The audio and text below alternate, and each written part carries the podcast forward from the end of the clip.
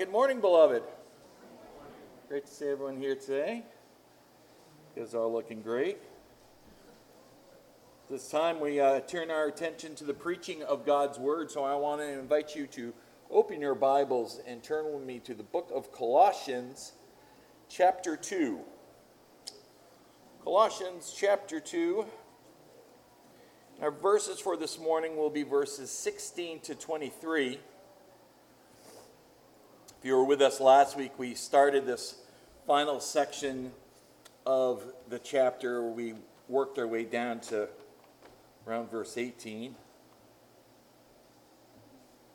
And so today we'll finish up the verses that we started last week and uh, we'll finish up the rest of the chapter today.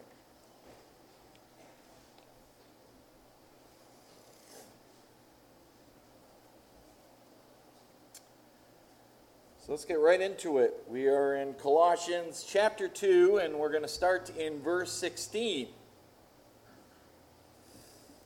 Here now are the words of the living and true God. The Apostle Paul writes, Therefore, let no one pass judgment on you in questions of food and drink, or with regard to a festival, or a new moon, or a Sabbath.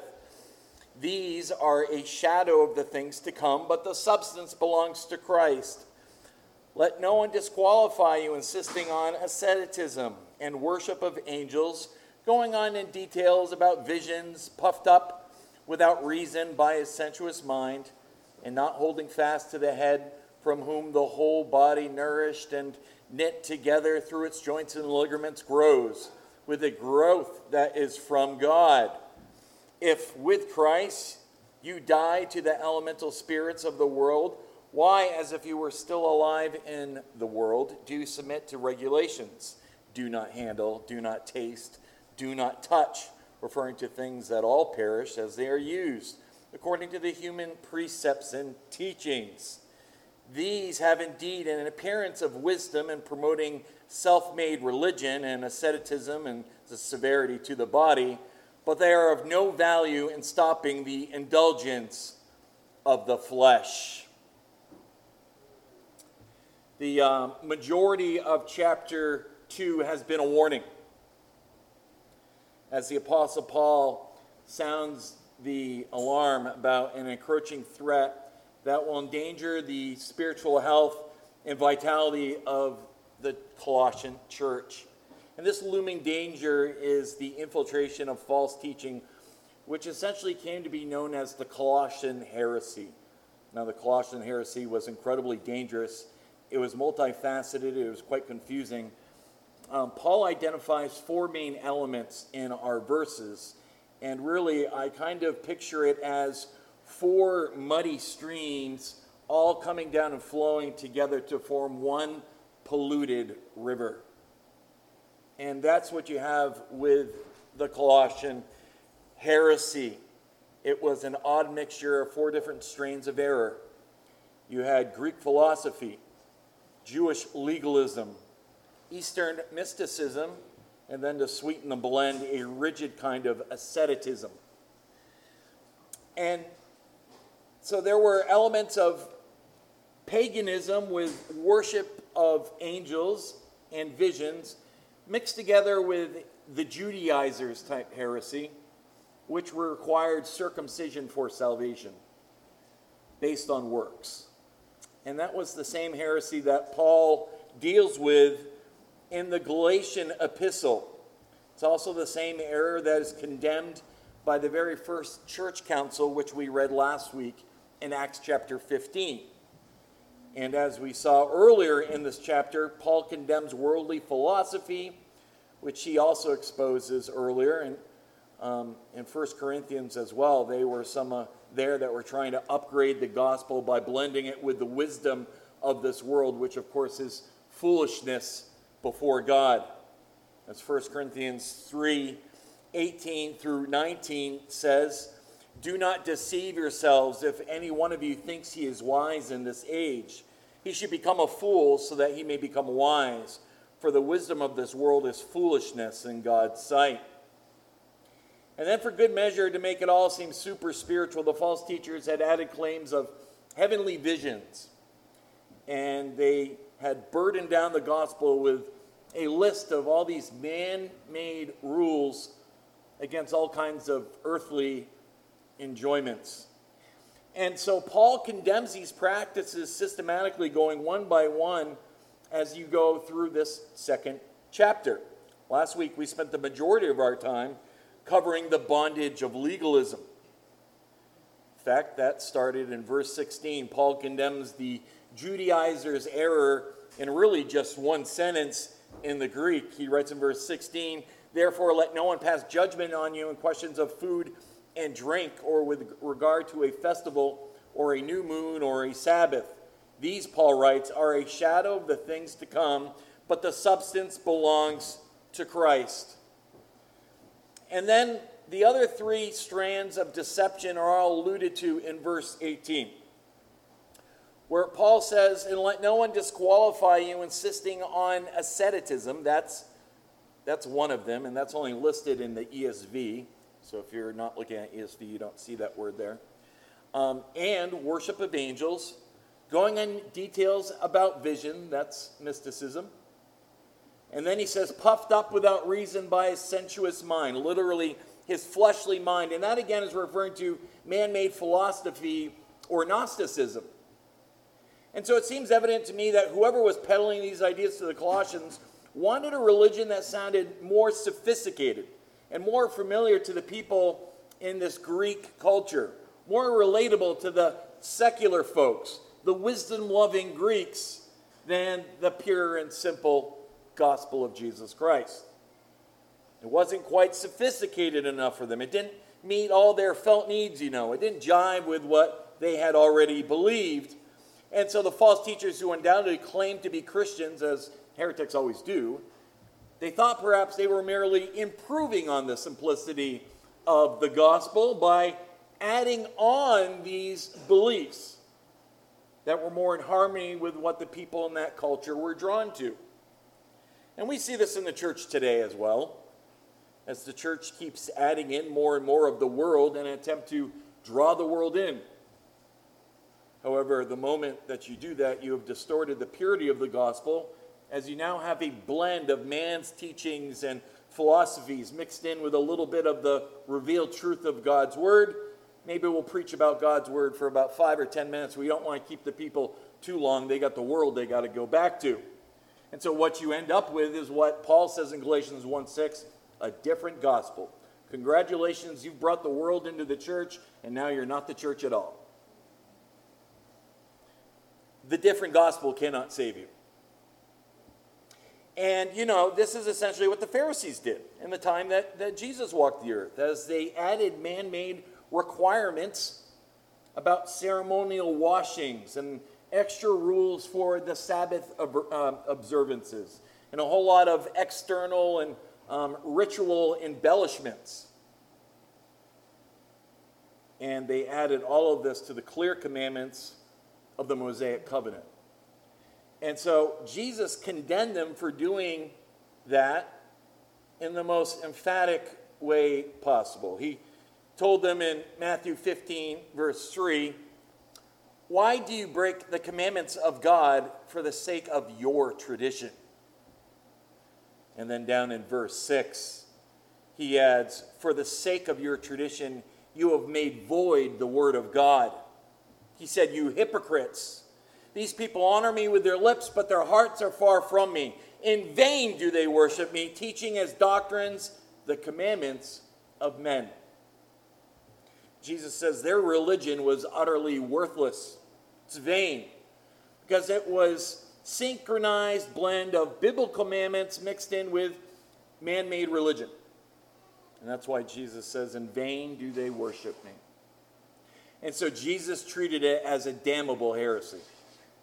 And the same thing was beginning to happen among the Colossian believers as well. And it's why Epaphras, their pastor, had traveled over a thousand miles to seek Paul's apostolic authority to speak into these dangerous teachings, which threatened the purity of the gospel and the surrounding churches. The religion being pushed upon them was trending towards a kind of um, externalism That was very much like what the Pharisees had taught as they were obsessed with the festivals, the new moon sacrifices, and the Sabbath. And furthermore, because this was predominantly a Gentile region, most of the people in that church were probably Gentiles.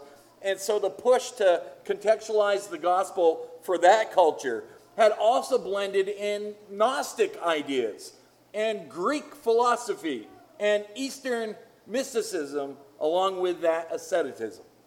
And all that combined, then overlaid with the gospel in a way that obscured the preeminence and the sufficiency of Jesus Christ. And so Paul is writing to correct all of those tendencies, and his strategy is to restore Christ to his rightful place in the hearts and minds of the Colossian believers. And you'll say in the opening verses of chapter 3 keep seeking the things above where Christ is, at the right hand of God the Father. Set your mind on the things above, not on earthly things. Now, the central truth of chapter 2 is spelled out pretty clearly for us back in verse 3. In Christ are hidden all the treasures of wisdom and knowledge. And the point here is there's no need to try to embellish the gospel with the wisdom of the Greeks or the tradition of the Jews or the legalism of the Pharisees. Christ is perfectly sufficient, thank you. He alone embodies everything we need for life and godliness. He is, after all, God incarnate. Verse 9 told us, For in him all the fullness of deity dwells in bodily form, and in him you have been made complete. Whereas the ESV says, filled. In other words, there's nothing more for you to add. And therefore, whether it's human philosophy, Jewish legalism, Paul says nothing can be added to it. And so, again, it's all underscoring the absolute sufficiency we have in Jesus Christ. And so, Paul says, since all that is true, verse 16, let no one pass judgment on you in questions of food and drink. And this is referring to the Old Testament dietary laws, or with regard to a festival or a new moon or a Sabbath. These are a shadow of the things to come, but the substance belongs to Christ. Legalism is a doctrine straight out of hell. It's the religion of human achievement over divine accomplishment. John MacArthur writes Legalism argues that spirituality is based on Christ plus human works. It makes conformity to man made rules the measure of one's spirituality. Believers, however, are complete in Christ as he has provided their complete salvation. End quote. Listen to what Paul said when referring to the traits of legalism in 1 Timothy chapter 4, 1 through 4. He writes, But the Spirit explicitly says that in the latter times some will fall away from the faith. How will they fall away from the faith, you ask? Paying attention to deceitful spirits and doctrines of demons. You want to know what legalism is? Legalism is? It's the doctrine of demons by means of hypocrisy of liars, seared in their own conscience as with a branding iron. Now, listen to what they did. These were men who forbid marriage and advocated abstain- abstaining from foods which, notice, God had created to be received with thanksgiving by those who believe and know the truth. For everything created by God is good, and nothing is to be rejected if it's received with gratitude. And so the point that Paul's making back in Colossians 2 is don't let anyone pass judgment on you. This is man's laws, not God's. Yes, for a time there was a shadow.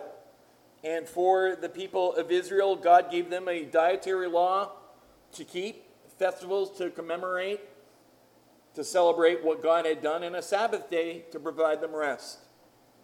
These were all a part of the old covenant that one day would be fulfilled perfectly in the person and work in Jesus Christ. And now Paul says these were all a shadow of the things to come. And now the substance has come. It belongs to Christ. He's already come. So Paul says, watch out for legalism. Then his next warning was number two the deception of mysticism. Verse 16, the warning was legalism, let no one judge you. And verse 18, the warning's mysticism, let no one disqualify you. Notice what it says in verse 18. And this is a rather challenging text um, to not only identify who these people were, but also the translation isn't exactly the best. So I might refer to more of the Greek word by word translation. I am using an ESV if you're wondering. The ESV is in your um, pew. But, anyways, in verse 18, Paul writes, Let no one disqualify you insisting on asceticism. And your translation might not say um, that, it probably says uh, like a false humility. And here, that, that is a better translation. Let no one disqualify you who delights in a false humility and worship of angels, going on in detail about visions, puffed up without reason by a sensuous or earthly mind. Let me just start off with a simple layman's definition of mysticism that we can all kind of understand. Mysticism is the pursuit of a deeper or higher subjective religious experience. Verse 18 says they go on in detail about visions puffed up without reason. Mystics often look for truth internally as they often weighed it based upon their feelings and intuition. Now, these false teachers would say things like, Oh, I'm always talking with God. And even when I'm sleeping, God will all of a sudden wake me up and say, Nick, get up. I, I really need to run something by you. I mean, this is the kind of stuff that's being talked about and happened back then. The text says they had a false humility, that they would go on in detail about these visions. They were, they were puffed up for no reason. Always talked about these subjective experiences that they supposedly had. These guys believed they had attained a, a piety that was unlike anything you or I couldn't quite get to. And so there was a real looking down on the church, and, and they were the, the leaders and, and the wise teachers.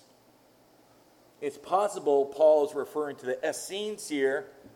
Um, the Essenes were a Jewish sect that flourished around the end of the Second Temple period between the second century BC and the first century. Um, they were like the Pharisees in that they were a separatist group. They, they separated themselves from those dirty, sinful people. And, and this grew out of the conflicts in the Maccabean age. And they saw themselves as the genuine remnant, the, the true Israel. They were Jewish and upholding the true covenant with God. They, they followed God's laws perfectly. And they came up with other ones so that um, you wouldn't even get close to um, the original law because they had put so many fences around the original law that that if you broke one of those, you were still several, several laws away from breaking the actual law. So they were separatists. These are people who lived out in the desert. These are the ones who um, transcribed the Dead, Dead Sea Scrolls and all that. These were the guys. They were known for their strictness of their piety. They spent most of their day just reflecting on spiritual things. It's hard to say if this is who Paul's referring to here, though I did read they had quite the fascination with angels as well. People always talking about angels and visions. So, if they were indeed offering worship to angels, and these people were, which John specifically in Revelation is told by the angel, get up, don't oh, worship me. I'm a created being just like you. You worship God. But if they did, the, these Essenes, if they were the ones who were worshiping the angels, they, they probably claimed that they did it because they just weren't worthy enough to approach God directly. There, there was this false humility about them. And that's what verse 18 talks about false humility and the worship of angels. That's what that is talking about. And then in verse 18, he also takes up the subject of, of mystical asceticism in his reproof. He talks about the guy who goes into detail about visions he had seen. And, and of course, in the evangelical world today, um, it's filled with people like that. Um, if you turn on your TV, they'll talk nonstop about extra biblical visions and how they spent the afternoon walking with Jesus, and they're always up in heaven with the angels, and and that's pretty much all that they talk about. It seems that's more important than ever opening up their Bible and reading what the Word of God actually says. And so And then Paul takes a poke at the Gnostic ascetics here. This is the person who claims to be um, privy to secret knowledge. But Paul says he's just puffed up without reason by a sensuous mind, which is really an accurate description of the spirit of Gnosticism. Gnostics were puffed up by their arrogant brand of religiosity.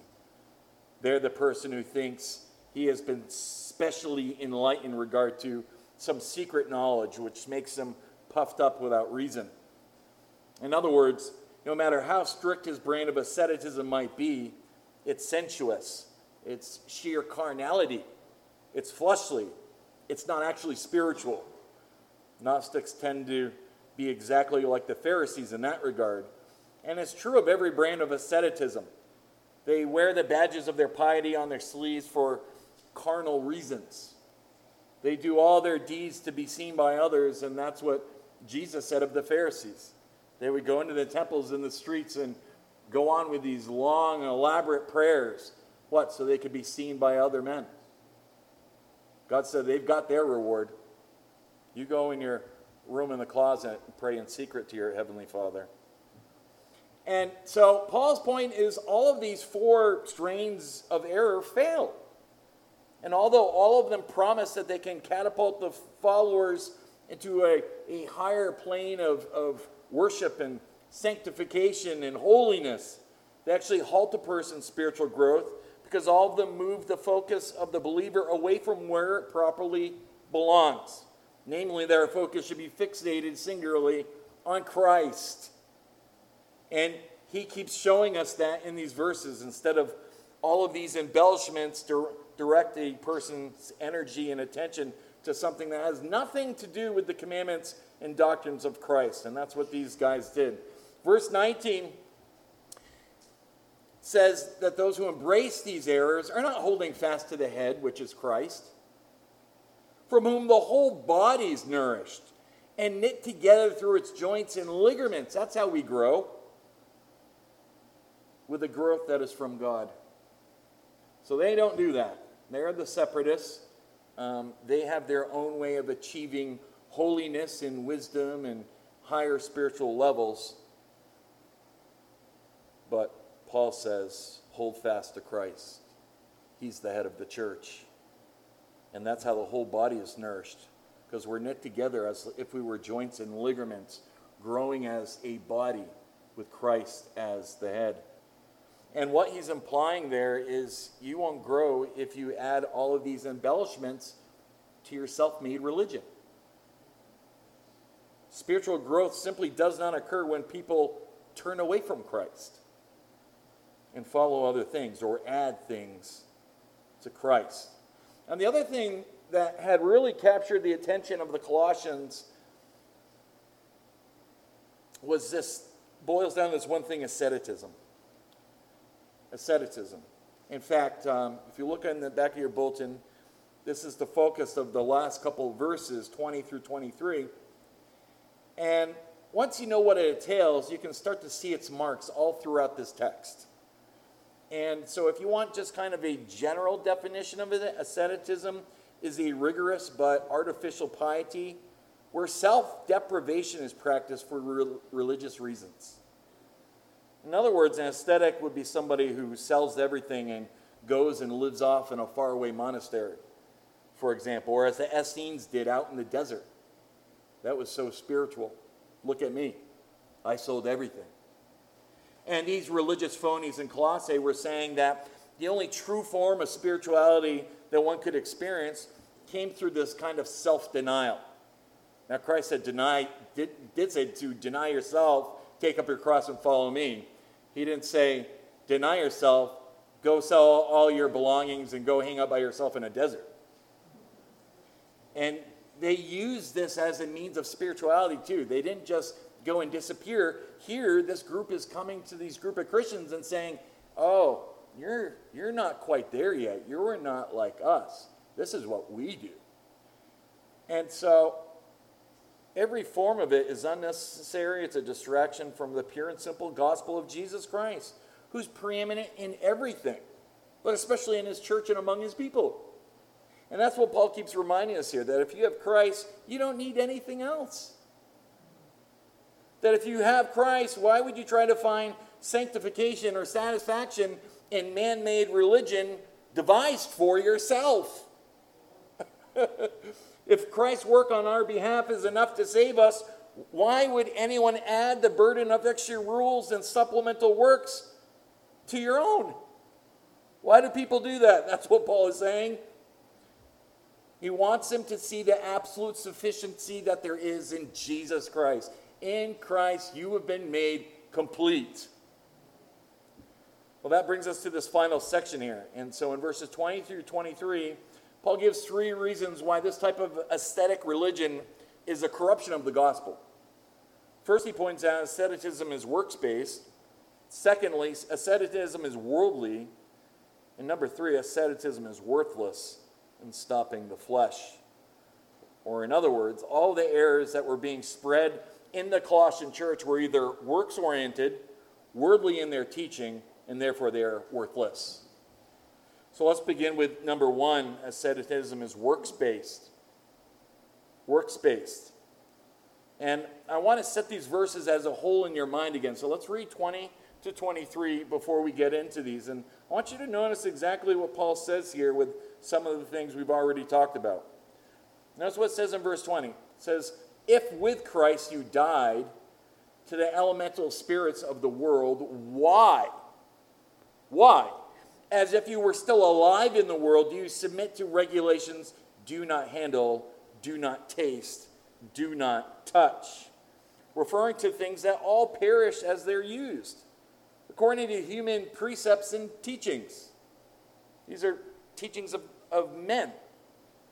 These have indeed an appearance of wisdom in promoting self made religion and asceticism and the severity of the body.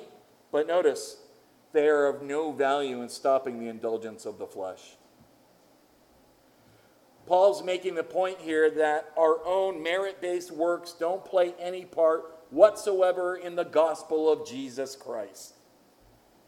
And apparently, these false teachers were promoting the same errors that Paul had addressed back in the book of Galatians when they were saying things like, you couldn't be saved unless you were circumcised. And they also had to observe all the ceremonial and dietary laws of the old covenant. And so Peter or Paul here corrects that. He refutes it, and in doing so, he's simply echoing the teachings of Christ. To impose any laws about ceremonial cleanliness or to impose the Old Testament dietary restrictions would be contrary to what the Lord Jesus Christ taught. Mark chapter 7, verse 15, listen to the words of Jesus Christ. He says, There is nothing outside the man which can defile him if it goes into him, but the things which proceed out of the man are what defile the man. Have you ever thought about that statement and how it must have impacted the Jewish people who had first heard this? I mean, their, their floors must have hit the mouth. And if you don't understand uh, the Jewish uh, system and, and the Old Testament, um, you'd be kind of missing this. But I think through some of the verses and, and the teaching that you're going to receive, you're going to get a basic idea of it. Um, but just know this that this was totally opposite to what they had been taught in the Old Testament. This would be like saying that it would be very hard for anyone who is steeped in Moses' law to receive because the law is actually full of ordinances about ceremonial defilement, and all of them have to do with external contact. So it appears that Christ is saying the exact opposite of what is said in the Old Testament and what the Jewish people lived by. Let me give you an example of this. Numbers chapter 19, 11, for example, is just one example of hundreds that I could pull out of the Old Testament. But in Numbers chapter 19, 11, it says this The one who touches the corpse of any person shall be unclean for seven days. All right? And by the way, getting rid of that uncleanliness required ceremony cleansings twice. You see down in verse 12, uh, once on the third day and then once again on the seventh day. You had to go get um, ceremonially cleansed. And then it adds at the end of verse 12, but if he does not purify himself on the third day and the seventh day, he will not be clean. And then down in verse 13, anyone who touches a corpse and does not purify himself defiles the tabernacle of Yahweh, and that person shall be cut off from Israel. This is pretty serious stuff. So, if you don't go through the ceremony cleansings and you were to go inside the temple, now you've defiled the entire temple. And that's grounds for excommunication. You're out of here. Verse 13 continues because the water for impurity was not splashed on him, Scripture says. He shall remain unclean, and his uncleanliness is still on him. So he goes through the rest of his life unclean if he has not been ceremonially cleansed twice during the week. And there was all these sorts of rules and stipulations on how to be clean and unclean. So all that is to say is if you were defiled ceremonially, it was a huge deal. A, a ceremonial ordeal to, to get past in order to be clean. And then there were lots of things that could defile you. It wasn't just dead bodies, lots of foods.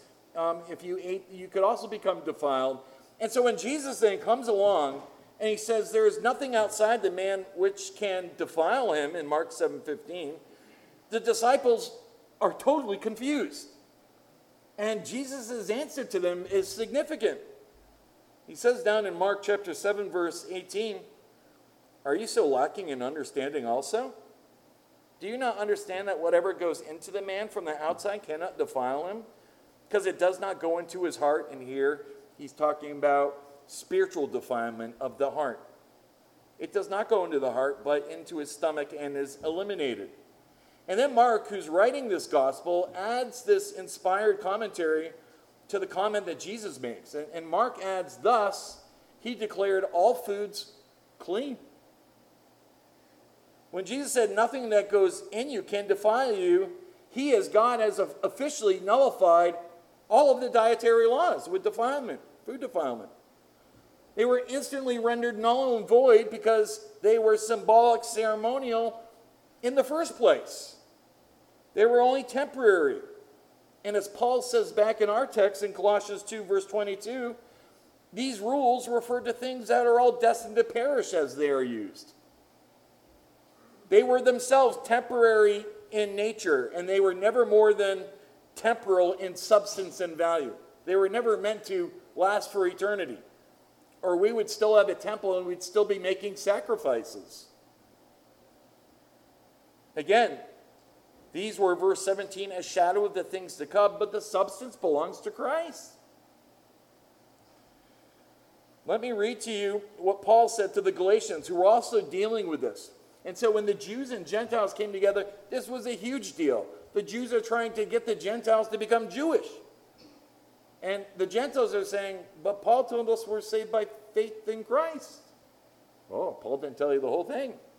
There's more for you to do. You got to get circumcised. You got to follow these laws. You got to do this. You got to do that. You're ceremonially unclean. We got to get you cleansed. What? These were the things that were going on. Listen to Galatians. This will help fill in a little bit more of your understanding of the law, the purpose, why the change, what's going on. Galatians 3, in, in, chapter 3, verse 21 through 27 is, is a great little small section that will sum up basically what we're talking about. Is the law then contrary to the promises of God? Is, is the Old Testament law just, what was the point of it? May it never be. First of all, let me be very clear that when we're talking about the law, we're not talking about the moral law. It's now not okay to kill your neighbor. You still need to love your neighbor. These are the ceremonial laws. They're broken up into three sections. The ceremonial laws, as, as we're talking about here. Is the law then contrary to the promises of God? May it never be. For the law had been given which was able to impart law. If, let me start again. If a law had been given which was able to impart life, then righteousness would indeed have been based on the law. You could have earned righteousness based on how well you kept the law. But the scripture has shut up everyone under sin. That's what the law does. It's our schoolmaster, our tutor that leads us to Christ. It shows us we didn't keep the law. And so we're in desperate need of a Savior. So the scripture has shut up everyone under sin. It's condemned us as broken the law. So that the promise by faith in Jesus Christ might be given to those who believe. But before faith came, we were kept in custody under the law, being shut up of the faith which was later to be revealed. Therefore, the law has become, look at this, our tutor, our, uh, the King James says, schoolmaster, to lead us to who? Christ. The law should lead you to Christ. So that we may be justified, that's a big word, by faith. But now that fi- faith has come, here's the substance and the shadow. But now that faith has come, there's your substance, we are no longer under a tutor. Why? Because it was a shadow. For you are all sons of God through faith in Christ Jesus. For you all have been baptized into Christ, having clothed yourselves with Christ. Now, if you ever get caught up in some kind of law keeping scheme in order to be made right with God, pull out the book of Galatians and start reading it. It'll fix it for you. All right? To be justified by the law is a fruitless work on your part. The law is a tutor which leads us to Christ. It says, We've broken God's law. I need a Savior. The law was designed to teach people about the absolute holiness also of God and to set the requirement for righteousness so high 613 laws that people realize the depravity of our, our hearts. And the only hope they have was to look for Jesus, our perfect Savior, who went to the cross on Calvary and laid his life down as a ransom for many. And so that's what Paul means when he says the law was our tutor that led us to Christ. And therefore, when Christ came, he abolished the dietary restrictions. And since he did that, this is then arrogant folly to make new rules about clean and unclean foods and think that by doing that that you're honoring Christ? What those rules do is establish a system of works works based righteousness. They are inherently and definitionally, uh, definitionally self righteous because they're not the expression of the righteousness of God. They're commands that tell us look, if you really want to be righteous, here's what you've got to do. These restrictions upon your life were supposed to make you appear super spiritual. The ascetics uh, who would put the rules like this in place thought that. But actually, they're expressions of self will rather than the will of God. And that's why we should never impose any spiritual rule on other people that isn't expressly taught in Scripture. We're not to be narrower than Scripture, we're not to be broader than Scripture. We're not to heap up more rules and regulations on people and make it such a burden that, that people collapse underneath it. And we're not supposed to take the law and say, oh, well, that doesn't really apply. Uh, grace abounds. In fact, um, I like what Paul says in 1 Corinthians 4 6. He says, You are not to exceed what is written. All right? If you want a, a rule or a law to live by, that's a good one. It's biblical, and it's an important warning. If you exceed what is written, watch out lest you become arrogant. That's how you're going to come across to people with all these additional things that God has not said. And this is Romans chapter 14 again when we talk about the conscience, and we looked at that last week. Now, there's one thing I wanted to point out to you because Paul uses an interesting word in verse 20. As here he speaks of these legalist lists of do's and don'ts. See where he asks, if with Christ you died to the elemental spirits of the world, why, as if you were still alive in the world, would you submit to regulations? It's the word decrees in the New American Bible. It's the Greek, Greek word, word dogmatizo, which you recognize as similar to the English word uh, dogmas. All right? These are human decrees, they're extra biblical regulations. And I like how Paul starts verse 20 with this question If with Christ you died to the elemental, and I should say principles, if Christ you died to the elemental principles of the world, why? As if you were still alive in the world, functioning in the world, do you submit to these regulations of the world, like of man? Do not handle, do not taste, do not touch. And this is the ascetic list of do's and don'ts. And these are, again, traditions of men empty works governing your relationships with external things. And the aim, purposely, if you obey them, is to gain righteousness, to earn righteousness, and thereby add something of, of merit to the perfect righteousness of Christ that's been imputed to us. Does that make sense? It even sounds foolish, doesn't it? Because when we died with Christ, the moment we believed, we were totally and completely justified by Him as His righteousness was imputed into our account. He already obeyed God's law perfectly, which you and I couldn't do. And His righteousness is imputed to us in the same way that He bore all of our sin and He paid our debt in full complete, it is finished. So, if I have the perfect righteousness of Christ, and it is by definition perfect, how could I ever think something that I might do might embellish or add to it? Ridiculous. That's arrogance. And that's Paul's point that asceticism inherently is works based religion.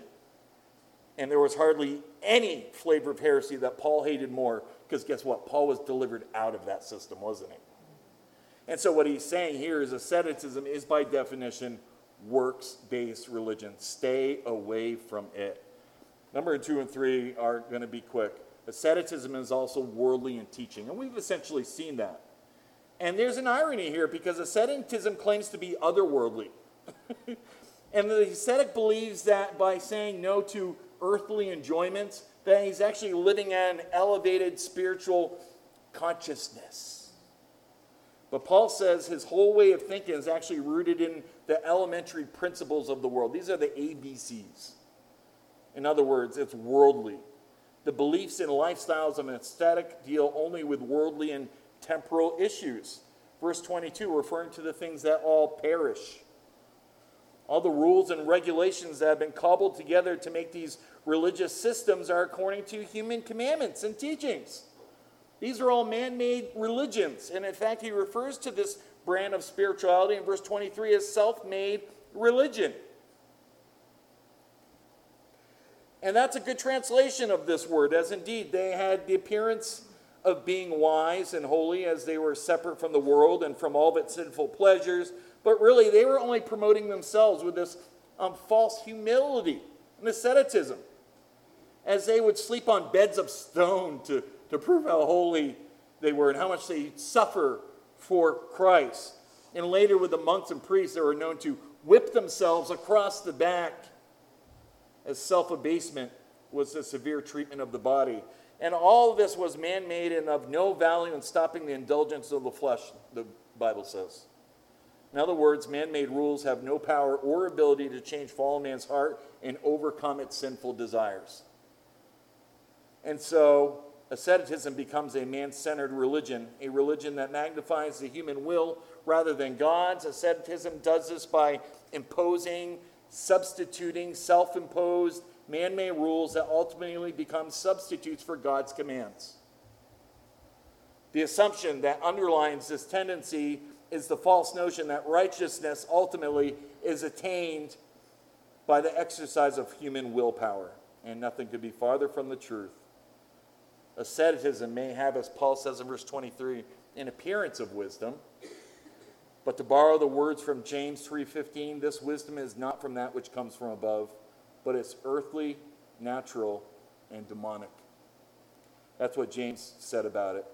So it's worldly wisdom as Paul tells us in 1 Corinthians 3:19, the wisdom of this world is foolishness before God. And as we close today with point number 3, asceticism is worthless. It's worthless if you haven't figured that out by now. End of verse 23 But all these things are of no value in stopping the indulgence of the flesh. Asceticism might make the appearance before men as appearing spiritual, but only truly serves as gratifying the flesh and pride. Oh, on the outside, in the sight of men, it might appear spiritual, but it cannot transform your heart in the sight of God.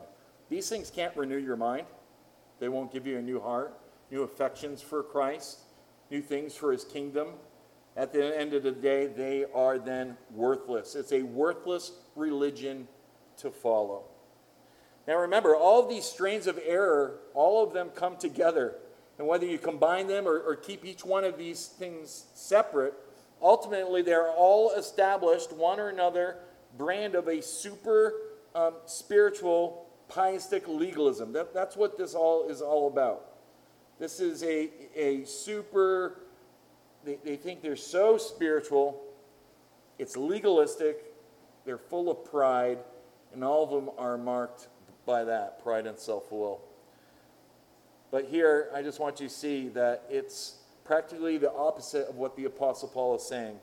He says asceticism is worldly, it's rooted in the elementary principles of the world, and the cure that he's going to prescribe for them is in the very next chapter, chapter 3, and verses 1 through 2, and we'll close with these verses. Keep seeking the things above where Christ is. Where Christ is seated at the right hand of God, set your minds on things above, not on the things of this earth. You know, in this world, there are certainly temptations to um, just straight out sin, but there's also these temptations of sinful self humility, where you think you're doing something and as a matter to earn the respect and the prestige of those around you by how religious you might come off and, and holy you might become. And it's funny. Sometimes I'll be around people and they start talking to me like I'm not a human being. I'm say, stop talking to me like I'm a, your pastor and tell me what's really going on. Um, there's there's this very real thing that's out there that people think that they can earn their religious standing in God and respect from their brothers and sisters in Christ. I want to remind you to come in with humility as our Lord did, as a humble servant, lowly, desperate, broke, seeking Christ, holding on to Christ, um, and that we're seeking the things that are above and not so caught up on all the things that are going on in, the, in this world. That's the end of chapter 2. I hope it blessed you. Um, if you are in need of prayers this morning, I want to invite you to come forward and please stand as we sing the song of invitation. Thank you.